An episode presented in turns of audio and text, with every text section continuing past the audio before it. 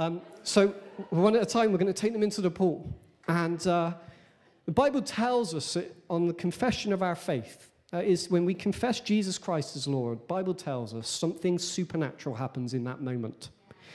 When a person confesses Jesus Christ as Lord, what happens is the Bible tells us that we are supernaturally saved and made part of the family of God we, we leave the family of the, the world, that is the world that's in rebellion against God, and we join the family of God. We switch teams in a moment. In a glorious moment, we switch teams. In that moment, something happens within us where God comes to live within us by the Holy Spirit. The Bible says, on confession of your faith in Jesus Christ as your Lord and Savior, you become part of that family. And the first step in that family, the first thing, it's like an initiation, but it's really more powerful even than that. There's this prophetic statement that we make. There's this thing we do called baptism that confirms publicly in front of everybody that there is something that's happened supernaturally within us. So, what we're doing here is outwardly expressing something powerful that's happened within us, okay? So, so baptism's kind of like the confirmation of what's already taken place within when that decision was made to make Jesus Christ Lord. Now, baptism's a picture of a couple of things. Firstly, it's a little bit like having a bath. a little bit.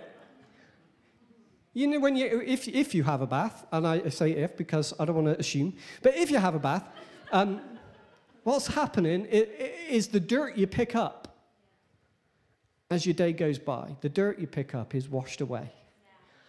Yeah. And baptism is a little bit like a picture of the washing that takes place, but on the inside, okay? So just the dirt you pick up. Bible calls it sin. Probably heard that word. There's this sense in which every one of us has rebelled against God, has sinned, has gone our own way. We've acted selfishly, we've acted out of pride, we've acted stubbornly, we've acted in ways that we know aren't right, and sometimes in things we don't know aren't right, but we did them anyway. And so what happens is every one of us in the room is in that same boat in which we, a Bible would say, we're out of step with God, and yet what happens in that beautiful moment is all that sin is forgiven, and the baptism is a picture of being washed. That lovely? Baptism is also a picture of what Jesus has accomplished for us. So when that person goes under the water, and you saw it happen in Liz's video, as the person goes under the water, it is sharing in or a picture of the death and burial of Jesus Christ. But they don't stay down, thankfully. that would, would not be a good thing. As they come up from the water, it's a picture of the resurrection of Jesus Christ. And a prophetic picture that one day we will also rise with him over sin and death. Isn't that a brilliant? That's the good news. That's the story of Christianity. It, please, if you never hear anything else about Christianity, that's the main message here is that Jesus came to rescue you, to get you back in the right team, to wash you, and to give you hope of a resurrection. Isn't that brilliant? Here's where Jesus got baptized in the Bible. We're going to read the verse. It's an interesting verse. Uh, uh, here we go. Oh, actually, I've not got it on the screen. Uh, when Jesus was baptized, I'll read it from my notes.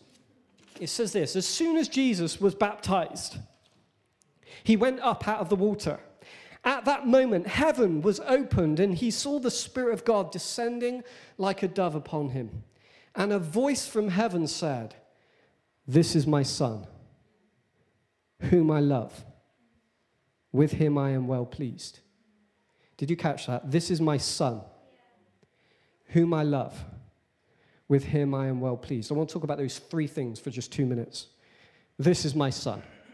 Let's just clear up any confusion here. Some people think Jesus is all sorts of things. Uh, did you know the Jehovah's Witnesses that they believe Jesus is an angel, in fact, the angel Michael, on earth? That's what they believe. Mormons believe Jesus is the half brother of Lucifer. Bit weird. There's a tribe, a, a, an Indian American tribe, that believe he is the buffalo calf of God. That's an interesting one. Some people believe he's a good man, a teacher, a prophet. People believe lots of things about Jesus, and there's lots of confusion out there. Who is Jesus? Let's clear up that confusion. In this passage, God says, This is my son. Jesus is the Son of God, not part of God. He is God in flesh. God come to earth for you and I.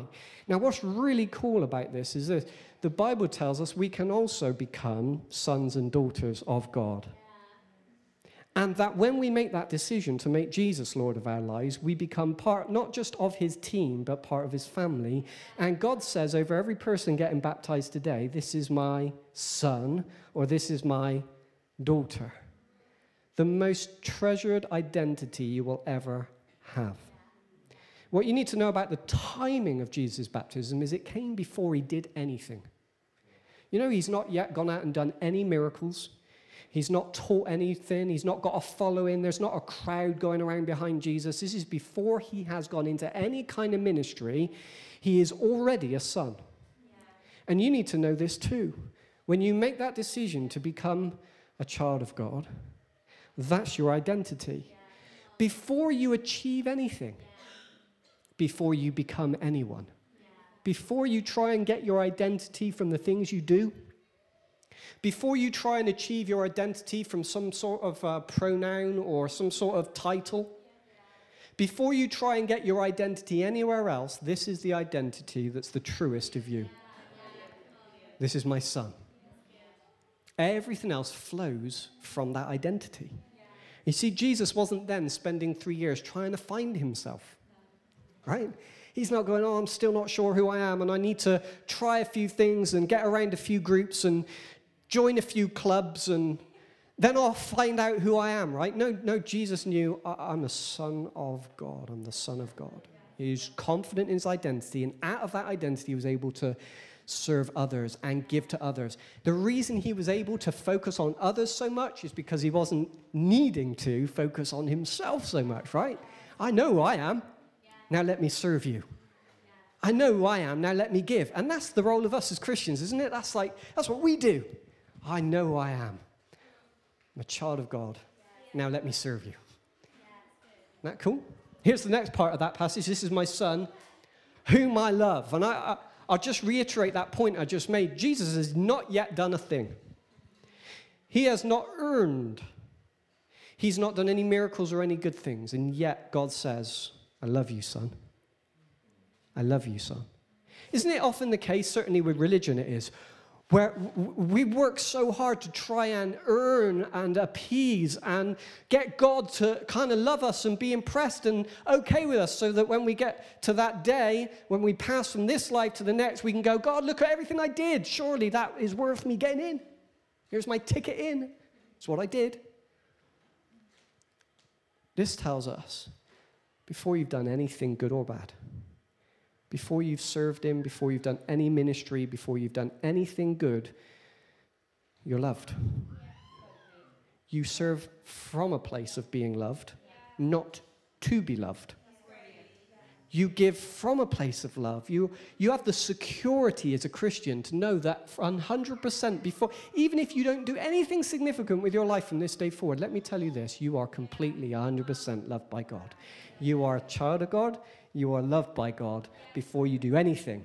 And everything we do flows out of who we are and that we are loved. It's not to try and gain it. Does that make sense? Last one. Whom I love, with whom I am well pleased. If you hadn't already heard it, got it, received it, and believed it, this is still before he's done anything. God's just pleased with him. The favor of God is upon him. And I think it's because, while there's no yet outward activity, God sees his heart.